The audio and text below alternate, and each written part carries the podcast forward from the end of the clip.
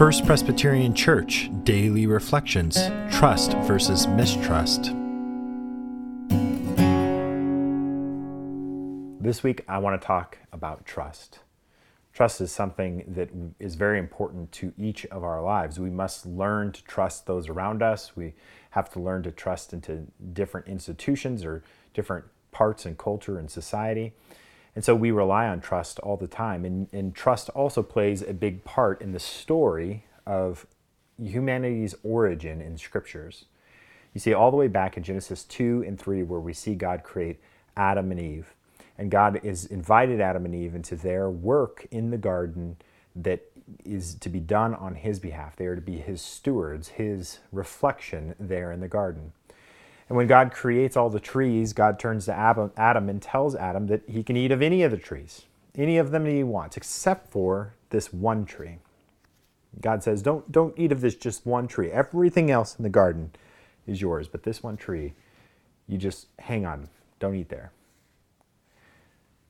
Have you ever thought about why God would create such an arbitrary command? A command that seems that he could have avoided if he's really the creator of all things? Couldn't he have created all trees to be edible? Couldn't he have uh, left out any commands particularly? And yet we see this tree become a symbol of the trust of humanity to God in the story of our creation. This tree becomes more than just simply a command and becomes more than just simply a tree with some fruit on it, but instead, as long as Adam and Eve choose to trust God the relationship that God really designed them for is to be one of trust in Him. If they just trust God, then they won't eat of this tree. But if they start to mistrust God, if they start to doubt God's good intentions towards them, if they begin to not believe that God's will is, is the way that God has said that it is, then they will eat of this tree. Because really, Adam and Eve have no good reason to believe God there's nothing externally in, in their evidence for why this tree would not be good to eat. It looks good. It's obviously good. It has fruit on it, so it's good to eat. It, it seems like it's profitable for making one wise because it's called the, tra- the tree of the knowledge of good and evil. And so they think from all external sources that it should be good. So there's only one reason why they wouldn't eat of it, and that is that they believe God's word to them that it's not good for them to eat of it. And I think this is the point. I think this is what God is doing in creating this one tree, creating this one command, is he's giving an external evidence to the type of relationship that we're to have with God. One of trust, one of belief. And yet, we humans didn't really pass that test. We ate of that tree. We chose to not trust God and instead to trust ourselves. And we see the results of this throughout the rest of Scripture that we've broken things, that we have twisted the things God has created for good, and we've used them for things that aren't good and aren't what God's design was.